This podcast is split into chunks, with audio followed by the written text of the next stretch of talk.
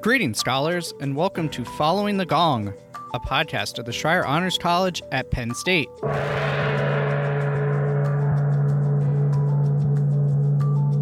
Following the Gong takes you inside conversations with our scholar alumni to hear their stories so you can gain career and life advice and expand your professional network.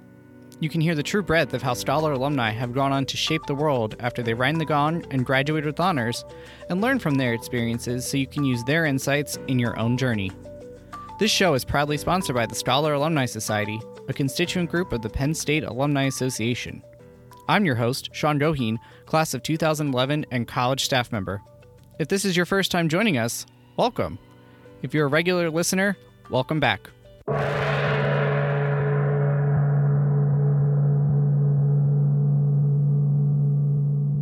This is a special episode focused on the college's mission tenet of civic engagement and leadership with a specific angle on student leadership. Management consultant and Scholar Alumni Society leader Elena Auerbach and student leader and fourth year scholar Mahika Samput joined the show to talk all things student leadership, engagement, and clubs and organizations. Elena and Mahika share their insights from serving in leadership roles for various groups, including the Scholar Alumni Society, Thon, Schreyer for Women, and South Asian Student Association, among others. This episode transcends majors and career paths to be a resource for any scholar, and particularly those serving in any sort of leadership role in a student club or organization, internship, or similar opportunities, and how these experiences can influence post undergraduate opportunities. Guest bios and specific topics discussed are available in the show notes on your podcast app. With that, let's get into our chat with Elena Mahika following the gong.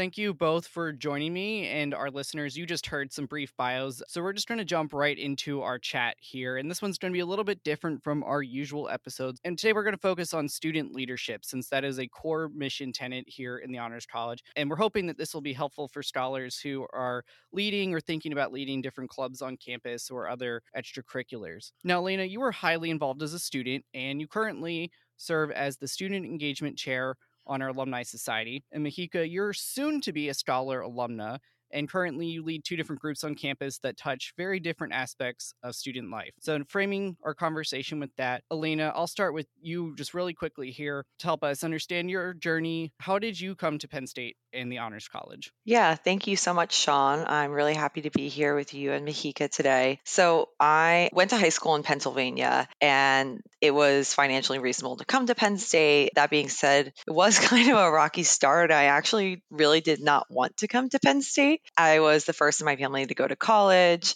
I wanted to just get out of town, go to California, but I went to Penn State and I will never forget after I think it was the last day of showtime, I called my mom and I told her, never mind, I will see you at Thanksgiving. Once I got to Penn State and went through Showtime, it felt like I walked into this magical world of people that I never really got exposure to before and I was just so excited to meet all the different Schreyer students and it found sounds like a little nerdy I guess now but I just remember being so excited and I, that's why wound up staying. Awesome. And Mahika, what what drew you here as a student? Yeah, so first, thank you so much for having me.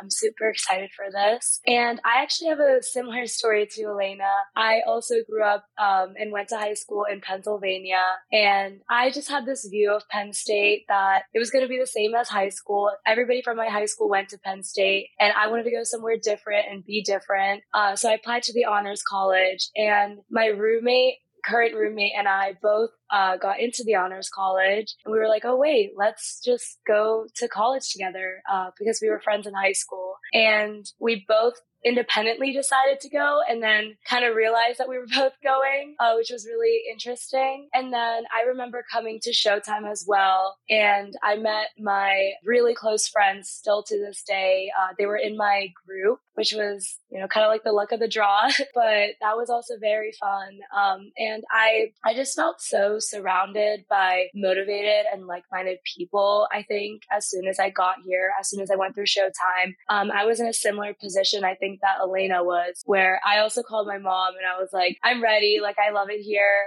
And I've already met some really great people. So I think the combination of going in with somebody that I knew and the support of the Honors College and meeting people through Showtime definitely helped me to make my decision. Absolutely. And you said it was the luck of the draw, and we're glad it worked out for you that you made some great friends at Showtime. And I think a lot of our scholars can probably relate to that. But another great opportunity to meet friends is obviously through different student organizations. Now, Lena, you were pretty involved here on campus and in the Honors College as a student a few years back. Can you give us an overview of the groups that you were involved in and in some cases even helped start? Yeah, for sure. I definitely took the bottom up approach when I when I got to Penn State and I threw myself into everything, including things that really looking back made no sense at all. You know, I went to a rowing club meeting and it had no intentions of rowing, nor had I ever rowed. I just thought it was so cool that there was one. So I think that I wanted to soak it all in. And then over time, I refined and refined based on what I liked and what I thought it made sense for me. So my core areas of involvement wound up being the Schreyer Consulting Group, which I kind of founded on top of another founding, um, but that was really my main area of involvement. I also did a few international travel programs with the Honors College as well as other organizations to India, Panama, and Spain. And another area was the Thon Entertainment Committee. And last core focus involvement group was a civil engineering class, uh, even though I am a finance major that landed me going to competitions in Las Vegas for two years in a row, which was super cool. And we're going to dive in in a minute into how you got into those. But Mahika, first, I want to hear what are the two groups that you are currently helping to lead here at the time of recording? So I also kind of dove in and started with a lot of groups, but then I narrowed it down, I think, in the past two years or so to Schreyer for Women and South Asian Student Association. So Schreyer for Women is a place in the honors college for uh, female identifying individuals. And I joined as a freshman, basically inspired by everybody older than me and looking up to them a lot. And then I ended up becoming the career development chair for that for a few years and then trans- transitioning into the career development director. And then for South Asian Student Association, I joined my freshman year as a freshman liaison on the board, which as a freshman liaison, you shadow the rest of the board board. So I just got to get a taste of all the positions. And then I worked my way up and I became the events chair and then the events director. And now I'm currently president of the organization.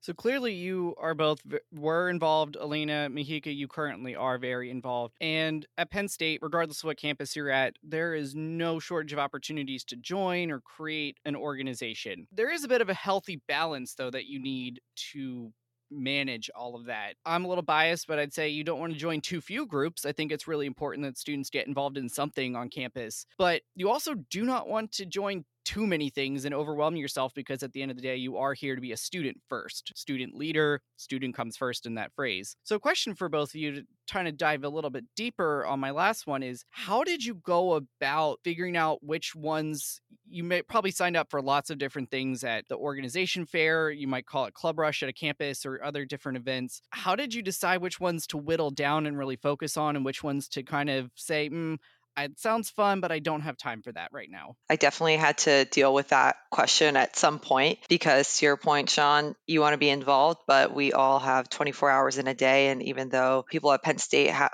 find a way to really stretch that amount of time, we still are limited. And we also want to care for our own mental health and making sure we have time for ourselves. So, one thing for me that really helped narrow down what I wanted to focus on was that I thought about where could I actually have an impact. So, is there a leadership opportunity here? Is there something I can develop or create as a part of this organization? Because that would give me the most joy. And I also knew, of course, that it would look good on a resume or, you know, give me a learning opportunity. And then, secondly, I tell this to students now all the time. I did it a little bit. I wish I did more of it, but I advise people to choose the things that they actually like because in in your major, you know, you're doing your class classes, your thesis, all these things centered around this career path you think you're going to pursue. But you're still you and your life is actually going to become more than just whatever career path you choose to pursue it's the things you actually like. So if you can find ways to be involved in a structured way exploring those things you like it really gives you a foundation to continue those things in your life. And even i've seen students and alumni create really cool career paths because they're combining what this like structured career is with something that they really like. And and that's one way to do it is from being involved on campus so I think for me, leadership has always been integral to everything in my life. Uh, in high school, I was in many leadership positions. And I think going into college, I knew that I wanted to also do that to make an impact. And I guess for each club, so for Schreyer for Women, I founded this organization in high school called Sci Girls, which was a women empowerment group for um, women in science, technology, um, engineering, and math. And I think that that inspired me to join Schreyer for Women in the first place. Uh, and then I want to take like my passion of helping and inspiring women to the next level in college and sustaining that. Um, and Schreyer for Women has many different pillars. And I think career development is something that as women we struggle with and there's still a little bit of an issue with that i think in the workplace you know trying to figure out your balance between your personal life and your career. And so I think that I really found that spot for me to want to flourish and for me to want to lead other people in. And then in terms of SASA, that was just about connecting with my culture. I've always been highly involved in my culture growing up. My parents are both immigrants. And I think going to college and joining an organization like that was almost a nod to my culture. And I actually was talking to my grandmother the other day who lives in India.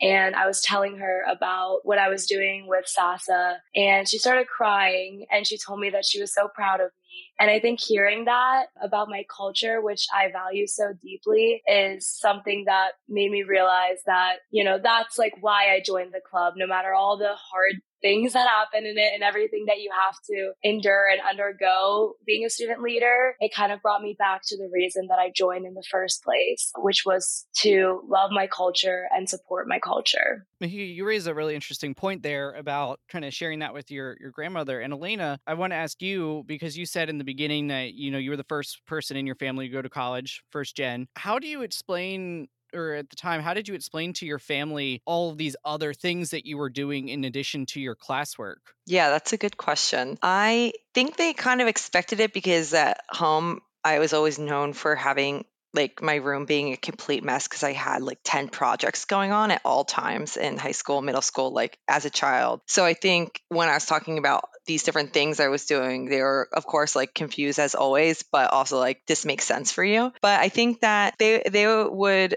mainly think it was super cool that these things existed. And it also gave me a, almost like inversely to what Mahika is describing, which is taking something like that you, you value in your culture and bringing it to Penn State it allowed me to take things that I found were really cool and taking it back to my family. Some of the things I got involved in and why they meant things to me, and then and then that was able to better, I don't know, gave me a way to explain like myself to my family, uh, if that makes sense. It does. And Mahika, I don't know if you have any experience beyond what you're sharing with your grandmother, and that's a very positive reaction, but maybe you've had friends whose parents have maybe judged them a little bit for not focusing on their classwork and how you would suggest to a student listening who maybe is in a similar boat how they could approach sharing with their family the value of being involved in groups like Schreyer for Women or the consulting group or other efforts? Yeah, I know that sometimes when I get really stressed about my organizations and I talk to my family and friends, they always tell me it's just an organization. You're there for school and, you know, that's like the main purpose. But to me, if somebody says that, I'm like, that's not, it's not just an organization to me. It means so much more. And I'm very passionate about it. And so I think that that is something I've seen at some points, maybe um, when people are trying to comfort me and let me know that at the end of the day, everything else is everything's going to be fine. I think that people might use that route to do that. Um, and I also think that uh, some people might not be as supportive as being super involved in organizations because you are losing that academic time a little bit. Like Elena was saying, we only have 24 hours in a day and you can't really use all 24 of them. You have to sleep, you have to eat, And at some point, you need to make sacrifices. And so I think that that's something that many student leaders or many people who are highly engaged deal with. And I guess I would say that if you are truly passionate about something, you'll make time for it first. And then second, it is you know, at the end of the day, it is an organization and you can only make as much of an impact as you can before your own battery dies out. And you need to be able to be fully charged and fully ready to make those impacts and do everything that you're so passionate about. And for you to do that, sometimes I think taking a step back can be helpful. Uh, so that's what I would say to that. So you both bring up kind of an interesting point around time management and work life balance and passion. And obviously, that can help drive you through these times. But essentially, you, you do have to recharge. And so, I would love if you could both talk about, you know, Elena, you've been out of school for a few years. Mahika, you're in your last year, so you can kind of reflect back on the last couple years. What skills do you think you've learned from the different clubs and, and study abroad trips and other involvements that you've had? The main skill, like when reflecting upon my time as a student specifically and being involved, was that has carried on throughout my life is the skill of showing up, which is so much of succeeding in life. And it sounds really simple. And I know they make a joke when you go to any like workout class they're like congrats you you made it you did the hardest step of the entire workout like you showed up. And i like roll my eyes. But it's so true. And at penn state i showed up in situations even when there's like a fear in the back of your head telling you like that's going to be awkward for you to go to alone or those are those people from this thing they don't like you or you don't know anything about that everyone knows more than you. You won't get that leadership position anyway why would you even try to get involved in that group? But you have to fight those thoughts and just get there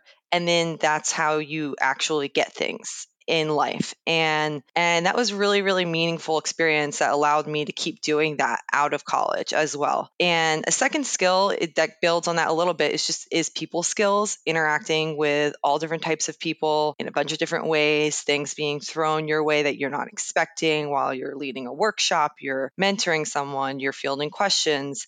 That has been to date one of the main differentiators I get called out on for at work. It was at my first job and continues to be today, just being able to interact with people. To add to that, I think that one of the biggest skills that I learned was how to lead people, obviously in a leadership position. But I really don't think that you understand and learn those things until you're put in a position that you have to do it. I think the biggest example of this is in South Asian Student Association. That organization has over 300 members and our board is 25 people. And so in leading that organization, there's a lot that goes on with that. And you have to lead the directors as well as my own executive team, which is the vice president, secretary, and treasurer, and uh, all of the chairs and all of the freshman liaisons. And I think that for me, I found in these in this position that it's not always easy at all, and oftentimes it's very difficult. Difficult and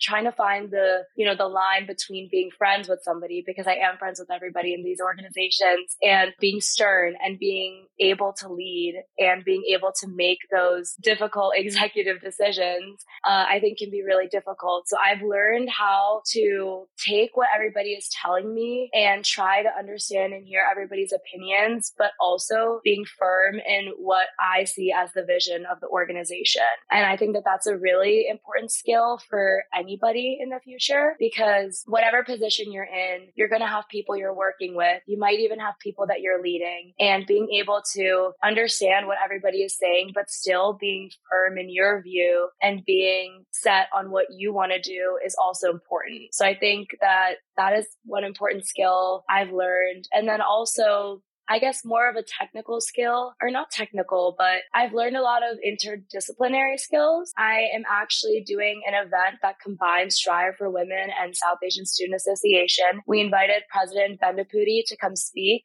at a semi-professional development dinner and it's going to be a large scale event which I learned from South Asian Student Association, combined with a professional event, which I learned from Schreyer for Women. So I think that learning how to combine different interests and different aspects of your life is something that everybody also will end up doing in the future at some point. And I think that I want to continue doing this. I want to continue to have my interests and my career path and everything intermingle and combine. So I think that learning how to figure out your strengths in multiple areas. I have experience leading extremely large scale events, but then I also have some experience with professional development. And then combining those is a really rewarding experience. So you raise a really interesting point there, Mahika. Elena, you had said a lot of people skills, and that's one of the biggest things you took away. And you, Mahika, you highlighted the technical skills of like event planning and organization, and obviously, I think an underlying one, and all of those things is you know managing your email inbox, and that's probably just a given. But I'd love if you could both talk about you know you get elected to be the president or the director or whatever different title in these clubs and organizations, and it's one thing to watch the person before you, but then it's a whole other to now be in that role. So what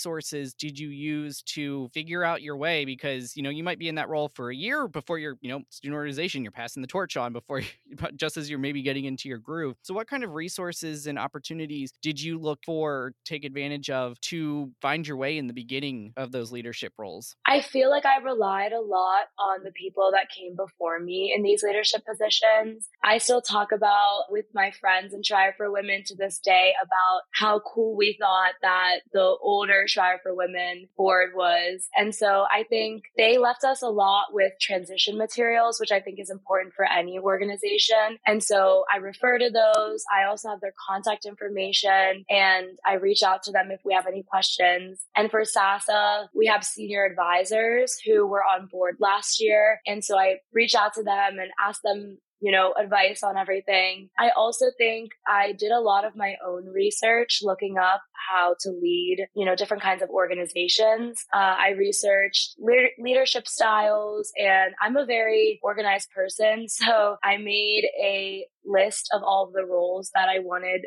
to elect after I became president and the rest of the executive board got their positions. And I wrote down descriptions of each role and how I see everything, I guess, unfolding. And then I also wrote out a tentative schedule for both SASA and Schreyer for Women. And this helps to guide the whole club in this is what we're going to do at this time. And it's, they both are very flexible schedules, but just to have an idea before we start planning for everything, to be kind of a base for everybody on the board to work off of. So I think uh, I I really like to organize a lot, and I use that as a helper for me in starting these positions. And then I I did really rely on a lot of previous people in the positions. Similar for me, I did a lot of research on my own and looked at people around me to see what they were doing. Whether it's how did Lisa Kerchinsky email me, or how did she organize this this newsletter that goes out and should I do something like that for this position? You know, and and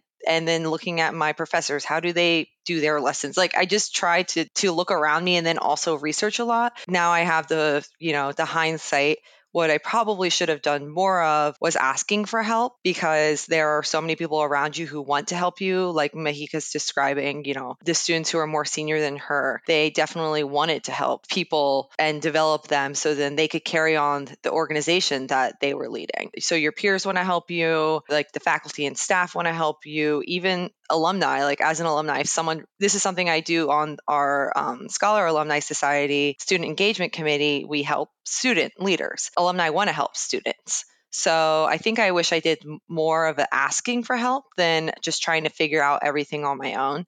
And i would definitely recommend that for other students who are trying to figure out how to start so those were really, really good points. I love the balance of trying to figure some things out on your own, looking to the modeling of others. Mahika, you know, you mentioned some of the the founding members of Schreyer for Women who were a little bit older than you. Elena, you name dropped Lisa Kerchinsky, who I think we name drop on probably every other episode of the show. She's a fantastic resource. And just looking at what your professors do, I think that's really good. And, and asking for help is obviously great. And here in the college, we're here to help you. You have a club advisor, you have to have one of those. So, you know, talk to that person and, and use them. Now, I want to go back to something earlier you said, Mahika, about reaching for these roles. And Elena, you had said, you know, don't be afraid to to reach for these things. And when we had our prep call, Mahika, you shared a story about running for an officer role in SASA, I believe it was, and you didn't get it. You know, and, and you know, I think as Schreyer scholars, we are very achievement oriented. We want to take the opportunities we want to lead, but sometimes you don't get what you're going for. You you get rejected, you get set back. So how did you deal with that and learn from that situation? My sophomore year, I ran for the position of secretary in SASA, and I was super excited about it. Uh, and I think when I ran for it, looking back on it, I think I was very convinced that I would get the position. So I I didn't really I don't know if I put like the most time into my application and I don't know if I really wanted it at that point looking back on it. And so I ran for it and I lost against another person. And I remember after that I was devastated and I told one of my best friends that I'm not going to be in the organization anymore because I feel embarrassed and I was upset that I lost. Again, as you said, being a Schreyer student, we are very achievement oriented. And so I just felt ashamed and embarrassed and I didn't want to be a part of it because I lost that position. And then she told me that I should try harder and I should focus on the club and what, you know, think about why I joined the club in the first place. It might have been eventually to get a leadership position, but that's not the ultimate purpose of why I joined the club. I joined the club because I'm passionate about it and I love my culture. And so I took that as a learning opportunity and I joined the board again as an events director instead of an events chair. And I really worked very hard that next year in making my place in the organization. I I went above and beyond my position as events director. I talked to the executive board directly multiple times. I was the primary contact for many artists. We have large scale events with artists that are international, and so I was the primary contact for those artists and I ran some of the events especially towards the end of the year. And then eventually I thought to myself and I was like I really love what I'm doing right now with this organization. And I I think I want to run again. And it was actually interesting because the same person that I lost against wanted to run for president originally. And then he ended up saying that it was a lot of commitment and he didn't necessarily want to commit to that his senior year of college. And he ended up stepping down and he told me that I would be a really great president. And so I think that brought everything together. And, um, you know, I saw that I failed at something like that originally. And then I realized that it was because that wasn't the time for me to be on the executive board and for me to develop the passion that I do for this organization now and the love of this organization. I think I had to go through that setback where I didn't achieve something and I worked harder and worked twice as hard to finally achieve what I did today. I think that I always try to tell people that whenever they end up not getting something or not achieving something. I think it's a story that really changed the way that I viewed student leadership, at least in my mind. I didn't view it as something that was almost expected, but something that I really had to work for and something that I really had to develop to be able to be in a position of power like that. I'm not going to lie, it was very difficult at first and I, I did not want to be a part of the organization at first, but I think that eventually I was resilient and I got over it and I am now in the position I am today, which is really cool. Yeah, and I I will say for that Mahika, it's so much better to have that big failure earlier on in your time, whether it be as a student or even, you know, waiting until you're in your career because the earlier you get used to i guess someone may consider you know not getting the position a failure. Sure i might not consider it a failure but we'll call it a failure. The more you get exposure to those things it's just going to be so much better for you as you navigate and take risks as you go on in your career and your personal lives. I like for me, it, it, took a really long time to have that first big failure, and it was even harder because of it. So because you form more of an identity of who you think you are, and and that you're not, you don't fail. I'm not, I don't fail, and then it's very very hard to come back from that later on. And I so I do commend you for having that experience, and I'm glad you you learned from it. Elena, I want to ask kind of uh, your additional opinion on this question, but from a different perspective, because earlier you mentioned you might need to rack up some nerve to run for a role like that and really put yourself out there, whether that's to volunteer for a specific task or run for secretary or president or whatever different role is there. So for students who are maybe a little bit shyer and a little bit maybe scared to put themselves out there and maybe feeling that imposter syndrome. I know that's kind of become part of the lexicon. How would you recommend that they steel themselves up to put themselves out there if it really could be a great opportunity and a good fit for them to support their club. This is another common thing that I like one of my taglines I find myself saying a lot to students that I learned from a mentor. And it's a little eh, extreme, but I remember saying this on a Schreyer for Women panel I was on years ago. And then a student coming up to me like two years later and telling me, Oh, you said that. And it made me go do this program I was scared to do and it changed everything for me. So the the thing is when you're in that situation asking yourself what is the worst thing that could happen if I do this? And then thinking what would I do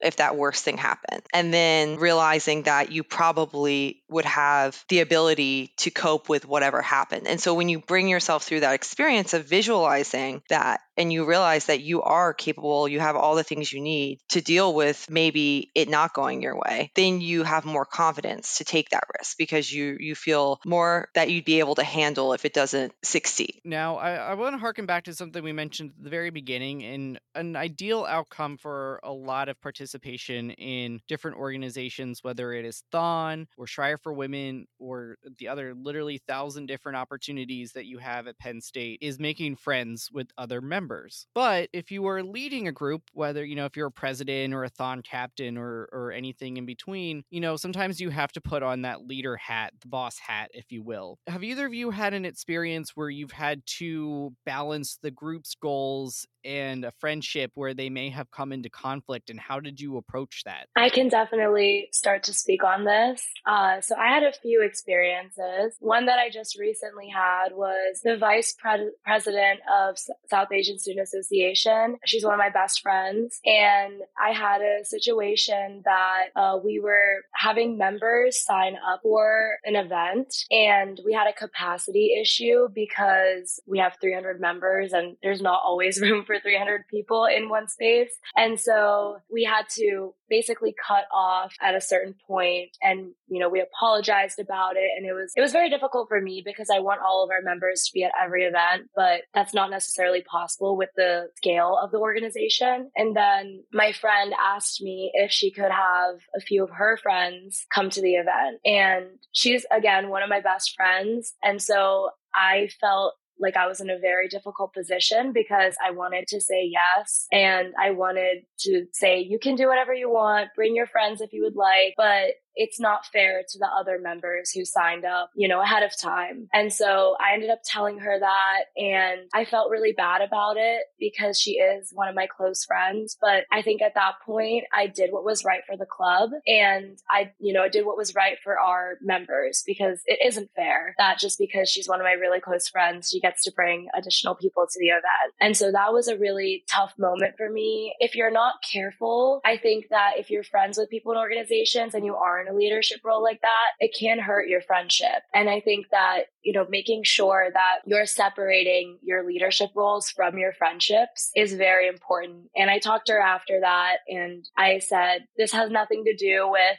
our friendship and it has nothing to do with any of that. It's just about the organization. And I think re-emphasizing that to your friends is really important for me separating the two um, as much as i can and really you know separating both of them is very important and i think that that's a way that i tend to deal with that but it is it is very difficult leading your friends. And I think that everybody probably has a little bit of experience with that. And at the end of the day, if you are honest with your friends about everything, uh, and, you know, make sure that they know that what you're saying is for what you think will be for the best of the club, at least, then I think that that's, that's what matters at the end of the day. I agree. I think sometimes it's you know inevitable. You can't always keep them separate especially as you continue on in your career. And if you're doing something you really like in your career you might become or even if you're doing something you don't like you know you might become friends with people you work with and might be your boss. It might be someone who you know there's so many different things that could happen. So one thing that mahika touched on is setting boundaries and learning how to do that, even though it can be uncomfortable. The more you do it, the easier it gets. But there are, not to make it binary, but wrong and right ways to do it. There are more successful ways of doing it and other ways where you might, I don't know. So learning how to set boundaries, especially as you navigate being friends and, and being in a professional role with your friends is important. And one skill is being objective and doing what you think is right in that situation and, and using that as a reason for why you're doing it and avoiding too subjective situations where you're having to over explain yourself or it becomes personal. So just trying to take a step back and feel confident in your understanding of what is right and doing the right thing in those scenarios and then explaining that to someone in a pretty objective way can can be successful. And i think it avoids some arguments or things becoming overly personal but it's certainly a skill. Mahika and elena i think those were really good points on balancing friendships. And elena great advice on how that translates later on into the working world. You can become friends with your boss or colleagues or suppliers and different folks. And you know sometimes there are some ethical dilemmas that you run into. So i think that was really helpful to hear. Now another thing you need to balance of course is your academics. And elena you and i both we wrote our theses, we rang the gong. And Mahika, you're in the process of writing yours, or if you haven't started, you you will very soon. So how do you find that balance with your academics, which is again, I said earlier, but that is the primary reason you are here. It's the A in the ABCs of our mission statement. Your student leaders, student comes first. So, how did you balance that or currently find balance? Going back to what Elena was saying about having boundaries is really important. In Schreyer for Women and SASA, we always say that academics comes first. And so, if somebody is having a really stressful week, or if somebody has a lot of exams coming up, or cannot attend an event because they have exams, cannot run an an event because they have exams, uh, we take that into consideration and we make sure that everybody knows that from the get go. And so I think that creating those boundaries in your organizations, if they're not there already, or being the person to step up and say that that's something that's really important to you is the way to do that. And at least in SASA and Schreyer for Women, uh, everybody is very academically oriented. And so I think that that is the primary goal for most people. And we do emphasize that that is something very important. And at least for me personally, I think that if I really have to work on something academic, I will talk to the rest of my board and have some people take over certain tasks. Or for Schreyer for Women, I just elected a Schreyer for Women chair, which is really excited for career development. And so even just last week, I asked her if she could help me out with something because I was a little bit overloaded with academics. Again, going back to another point that Elena made, asking for help from people around you is super important because I think as student leaders, sometimes we feel like we have to do everything and we have to really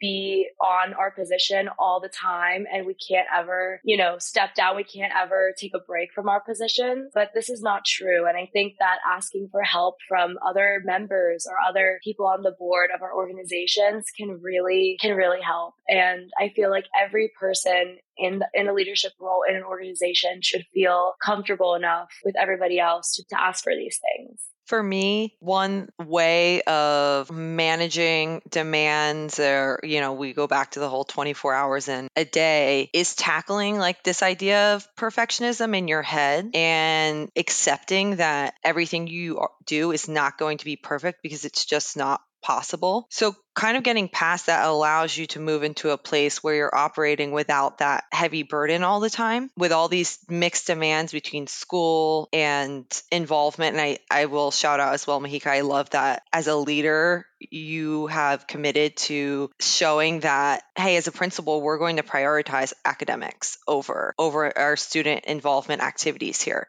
because that is that's critical uh, to to lead by example and ingraining that in your in your organization's principles. But going back to just accepting that perfectionism is not possible. And then being like, all right, I still want to do a good job though. So how do I do that? And setting guardrails around what you're doing has been really helpful for me. Of course, one way of doing that is time management. So saying, okay, I lead our student engagement committee. If I had 24 hours a day to give them, they would take it because there's that much fun stuff that we could be doing, but I don't. And your job will take that. Anything you're doing will take all of your time if you let it. So saying, this is how much time I realistically actually have. I have two hours for this. What is the best use of that time? I want to do all these things. I personally like doing some of the things that are more or less value add, but what can I do that's going to have the biggest impact at in that time. And so that's like, you know, your minimal valuable product MP, MVP. What can I do to just get something going? And that has been really useful for me in moving things forward, having an impact, understanding that we're not going to be able to do it all, but let's just do the thing that gets us somewhere. And yeah, so tactically blocking time on your schedule and using that time. And when you're done with it, that's the time that you have.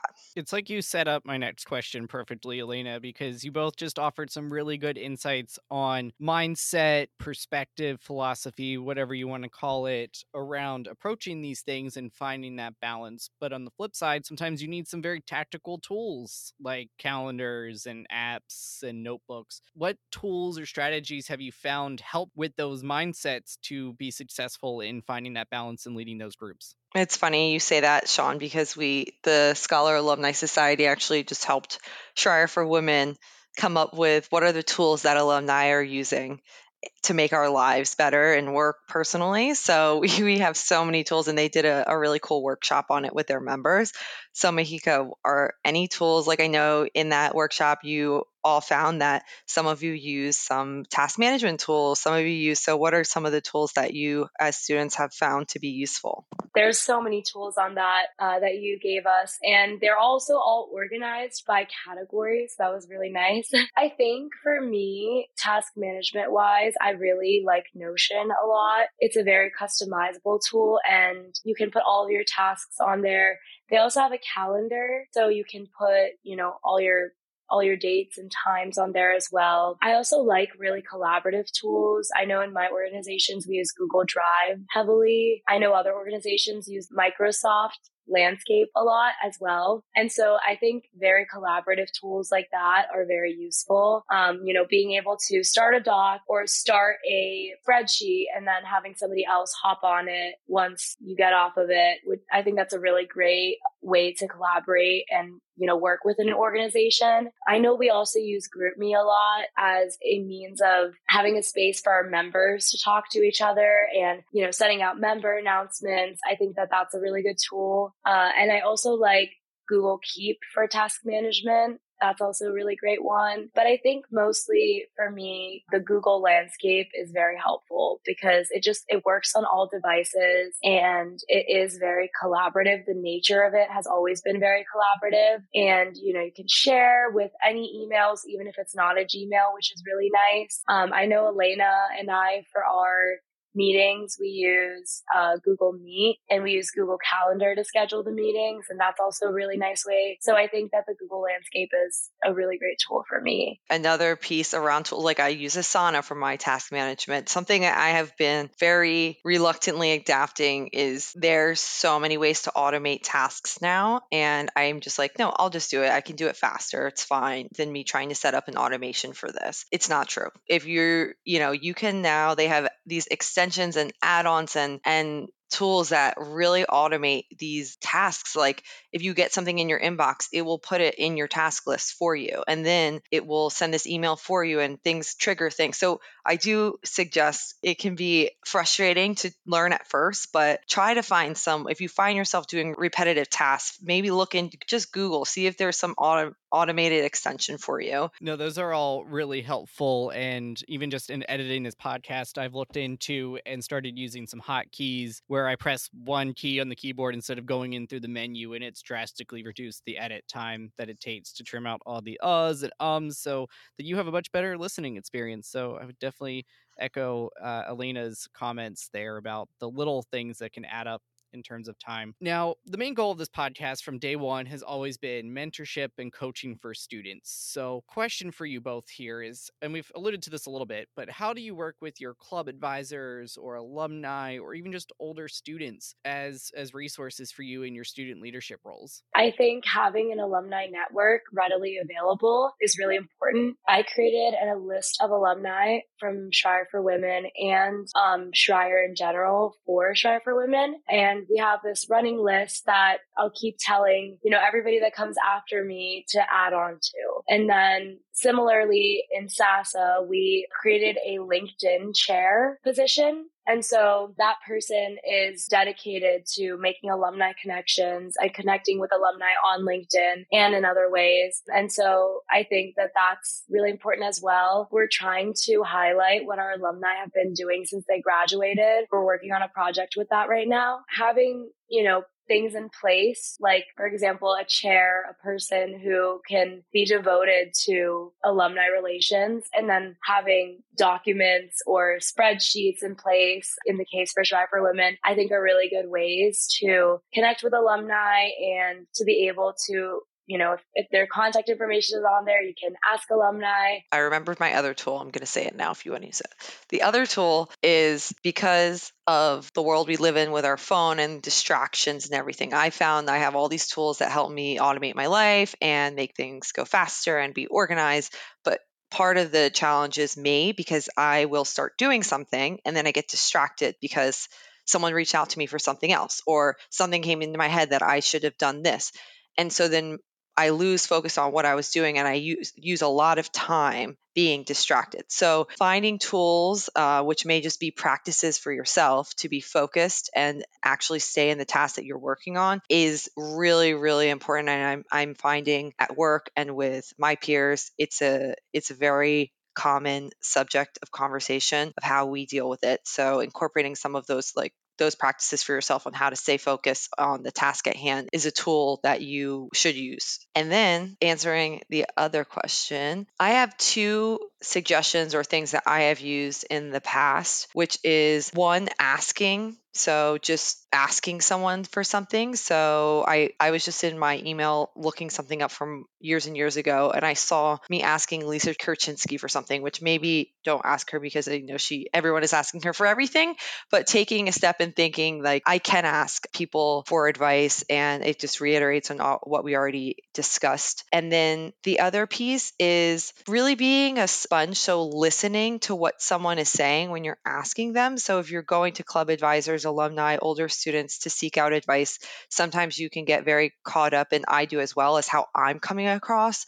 What am I going to say next? What should I do? What should I do? And you miss what they're telling you. So, however that works for you, whether it's taking notes or after you talk to them, sitting down and just like dumping everything that you heard, actually taking some time to reflect on what they said is really useful. And the last piece is a really small step, but has made a really big difference for me is when you're going to any event, when you meet someone, they speak, just go and connect with them on LinkedIn after and say, Thank you so much. I really enjoyed this. And then they're in your network. And it could be a faculty, it could be a professor that you had for a class. Do that for all of your professors. Do that. Because then you just have this network of people that you can reach out to in the future and you never know when you might have a question about something and they might pop up and it's one of the major benefits of going to Penn State. So taking advantage of that I think is critical. These are all great resources and ideas for engaging with alumni as you're a student as you're a young alum and Mahika I particularly really like your idea of having a LinkedIn chair specifically not just a social media chair but one aimed at LinkedIn for building up your alumni network. I think that's really smart. I've never heard that before and if you're leading a club, you should steal that idea right now. But Elena, you know,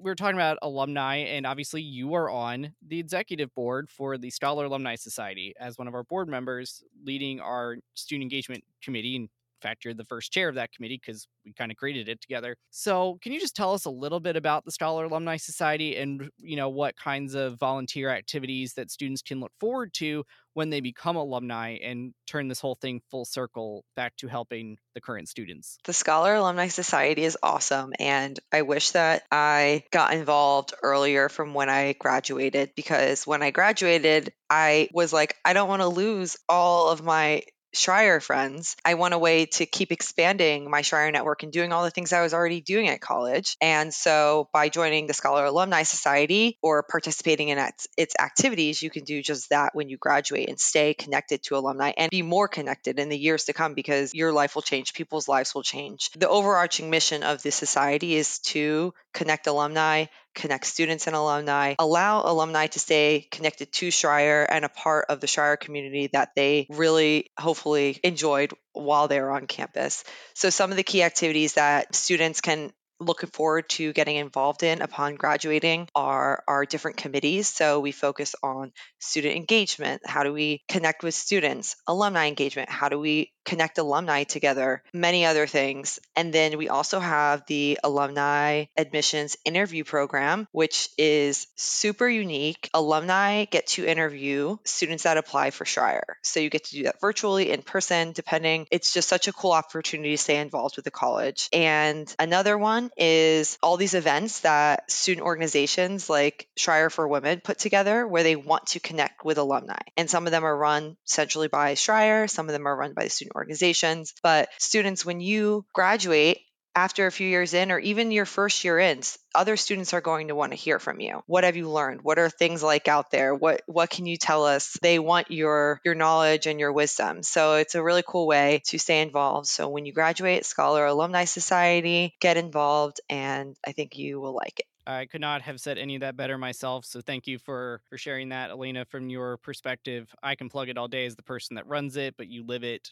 So I appreciate that. And I would be remiss before we kind of move into the last little bit of our conversation today. Elena, you had a very unique opportunity with Thon, and I don't want to miss the opportunity to hear that story of how you helped revolutionize a key piece of the Thon weekend experience. If you can just share briefly a little bit about your your contribution to the Thon legacy. Yes, I I really didn't realize it was that big of a deal until I think after the fact because it is super cool. We DJ'd the first student DJ'd Thon weekend. So it was a crew of us within Thon Entertainment Committee, the captains, and it was just us on stage DJing the whole weekend, everyone on, you know, everything that's going on. And before it was a different person, not a student, doing it. And it was very different for us to do it. We also DJ'd I think 30 to 40 other events throughout the year. Like we just they just did it all at once. And it was awesome. I even we DJ'd an event in a cow milking facility that I think it's near the stadium. I don't know, but many different experiences. Well, I think that is a cool legacy. I'm imagining that that was probably a big thing to figure out after many years of the same DJ and, and the organization taking a different direction. So really cool legacy there for you. Now, the question I've started asking here in the show that I found has been really helpful is is there anything I should have asked you to about your leadership experiences with our different clubs or the alumni society that has impacted your story and your career that I haven't thought to ask because of maybe a blind spot that I had? I and it's on the theme of taking risks what's the worst thing that can happen, etc. A Schreyer was starting to debut their international programs, and freshman year, I got word that they were thinking about doing one in India. So I showed up to a meeting in the Grandfather Clock Lounge with a few people. Uh, again, like, hmm, I'm just going to learn more about this. And then that was the last meeting. I got an email I got my visa and I went to India for like three weeks with five or six other students I really had never met except for 30 minutes grandfather clock lounge as as well as uh, two Schreyer staff. And it was the most transformational experience of my college career. It was freshman year. It changed the way I thought about everything and how I approached pretty I, there I could talk about it for so long. But if I didn't show up for 30 minutes in the grandfather clock lounge and go on this like guinea pig program that was also no I don't think I can if I can even say this but it was the first program so you know had a lot of wrinkles along the way. If I hadn't done that it just it, it would have really changed things for me. So it's about showing up, taking the risk, checking out things that maybe you don't even know if you like, but that that's one I want to definitely share. Mine is not nearly as cool as that, but for me, it's similar to that. Um, my freshman year is when I applied to be a freshman liaison for SASA, and it's also so originally for Schreyer for Women, I applied to be a Girl Scout chair in the service pillar, and then I got that position, and then I applied to be the career development chair for the whole year the next year. And so applying to both of those positions as a freshman, I was extremely intimidated and I really did not think I was going to get any of those positions.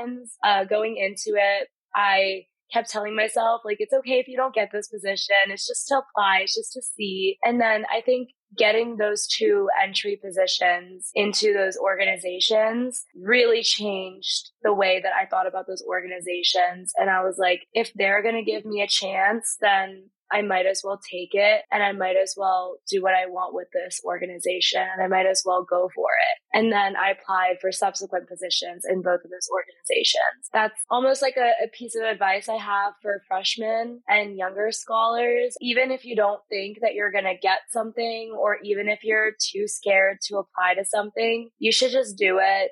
Um, again, kind of like with what Elena was saying, what's the worst that could happen? You don't get that position and then you move on and you figure something else out. But the best that can happen is that you get that position and then you really find something that you're passionate about and you can continue in that type of role and continue in the organization. So I, I think that me doing that freshman year really set the stage for my my role as a student leader. Now, I want to move into some just quick wrap up questions, a little bit rapid fire here for you both. Quickly, what would you say is your biggest success that you've had in your career so far? I was going to say DJing the first student, DJ Thon, but we already hit on that. So I'm sticking with it. I would say running the Garba event, which is a festival for South Asian Student Association. We had around 600 people show up to that and we had food for that and we had artists and I ran it. So I'm really proud of that.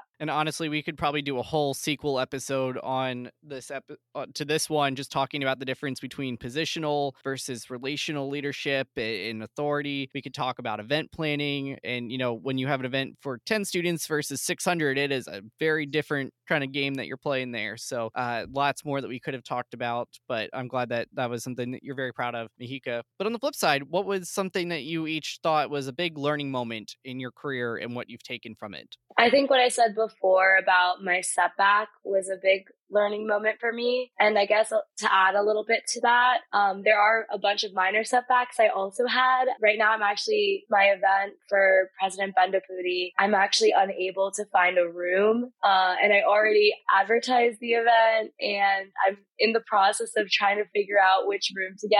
And I know I'm going to find one eventually, and it might just not be as easy as I thought it was going to be. So I'm dealing with a few of those minor setbacks right now. Those are all the little things of being a student leader, little little things that you have to deal with. For me, looking back as a student, my biggest it was a setback, but it was something that it happened was I did a lot of student involvement activities because I thought I should be doing them and I wasn't aware that, you know, just because I should be doing something doesn't mean that that means I have to. So I wound up doing things that I didn't really want to do or maybe didn't care about or there were other opportunities that I could have spent my time being involved in and that's why I feel very strongly that students, you know, balance doing what you think you should be doing because it makes sense for what career you're trying to go on as well as making sure you're keeping space for the things that you really like that you just have that gut feeling for that you care about because there's a reason you feel that way and you'll probably be really good at it if you if you like it and you care about it.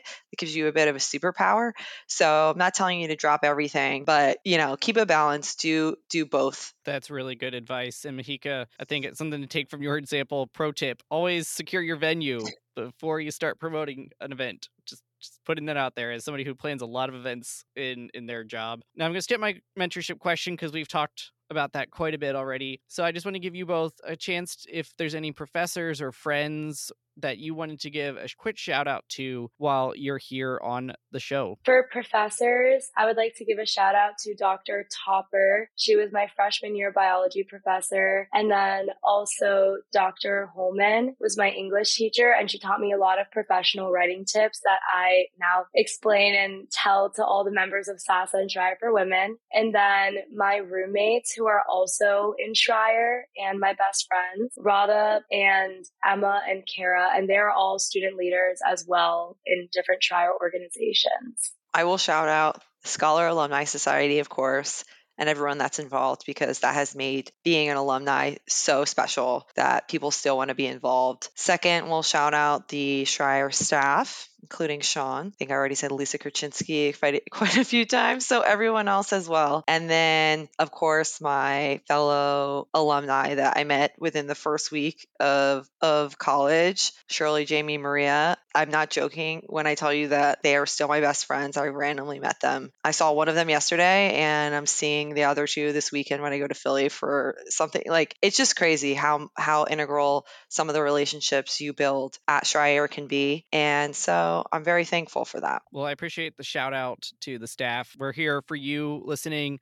Our, our jobs revolve around supporting you. So, you know, if you need something, come talk to us. I think I've kind of already asked this, but is there any final piece of advice that you want students to walk away from if they've listened this far? I just wanted to bring up that I think when people think of leadership, you think of somebody who's really outgoing and talkative and out there. But I did want to bring up that if that's not your personality, it doesn't mean that you can't be a leader. I was thinking about this a little bit earlier in the conversation, but some of the best best leaders that I know in my organizations are the most silent ones. And so even if you feel like you might not have the quote unquote personality to be a leader, you can. And just because you not, might not be as talkative or as loud as other people, that doesn't mean you can't make an impact.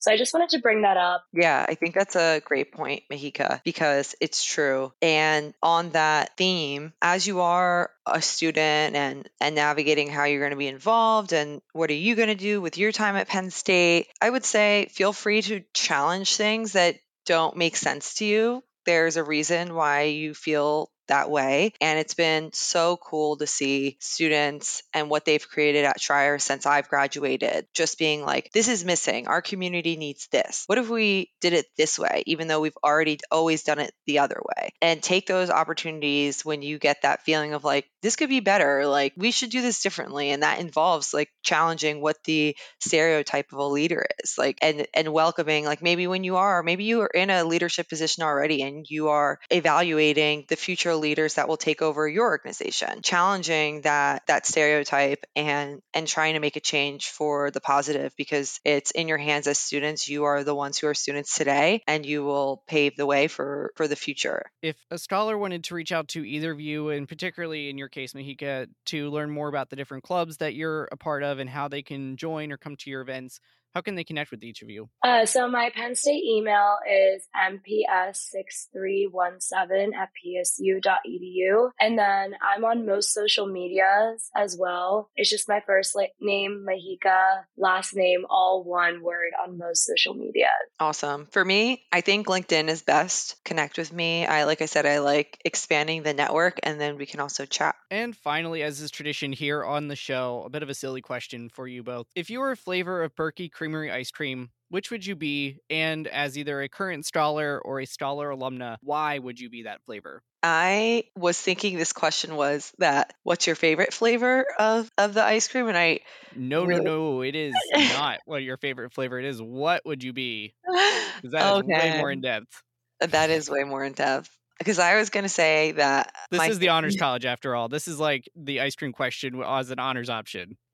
Okay, I'm to still go with this anyway. I would be think I've had like one bite of ice of ice cream from there before. I don't love it like the obsession I I know that's like sacred, but I was obsessed with the cereal bar at Pollock. So I would be the cereal at Pollock because even when I went on my tour for Penn State, I asked who Joe Pa was. I do identify a lot of me like not understanding general like very common Penn State traditions and their meaning. So I would be the cereal bar at Pollock. I think I would be a coffee break. It is my favorite flavor, but I think, you know, it's sweet, but it's also energizing because it has coffee in it. And I find myself to be an energizing person, hopefully the people around me think that as well. Fantastic. We got an answer that I know is probably our most one of our most popular options on here and one that I literally never would have expected as an answer. so you heard it you heard it there. Elena, Mahika, thank you both so much for spending some time with us today and talking all things student leadership. I know we probably could have talked for double whatever the the length of this episode turned out to be. I really appreciate all of your insights. If you're a current student, make sure you connect with them, lean on them, and like they said, other alumni that are here to help you. Thank you so much, Sean, and thanks, Mahika. I know I, I was like, I'm not doing this without Mahika. We need we need a, a student on here to talk student engagement. So thank you so much. Thank you so much, Elena, and thank you so much, Sean, for everything. Uh, Elena, we appreciate your alumni advice on everything we do. I could not be the student leader I am without you. And Sean, thank you so much for having us on here. This was a really rewarding experience.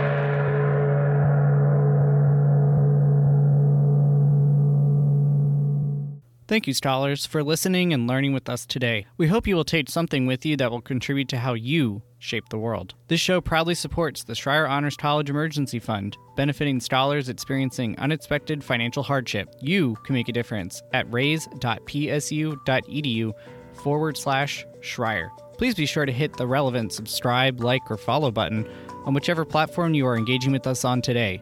You can follow the college on Facebook, Twitter, Instagram, and LinkedIn to stay up to date on news, events, and deadlines. If you have questions about the show or are a scholar alum who'd like to join us as a guest here on Following the Gong, please connect with me at scholaralumni at psu.edu. Until next time, please stay well, and we are.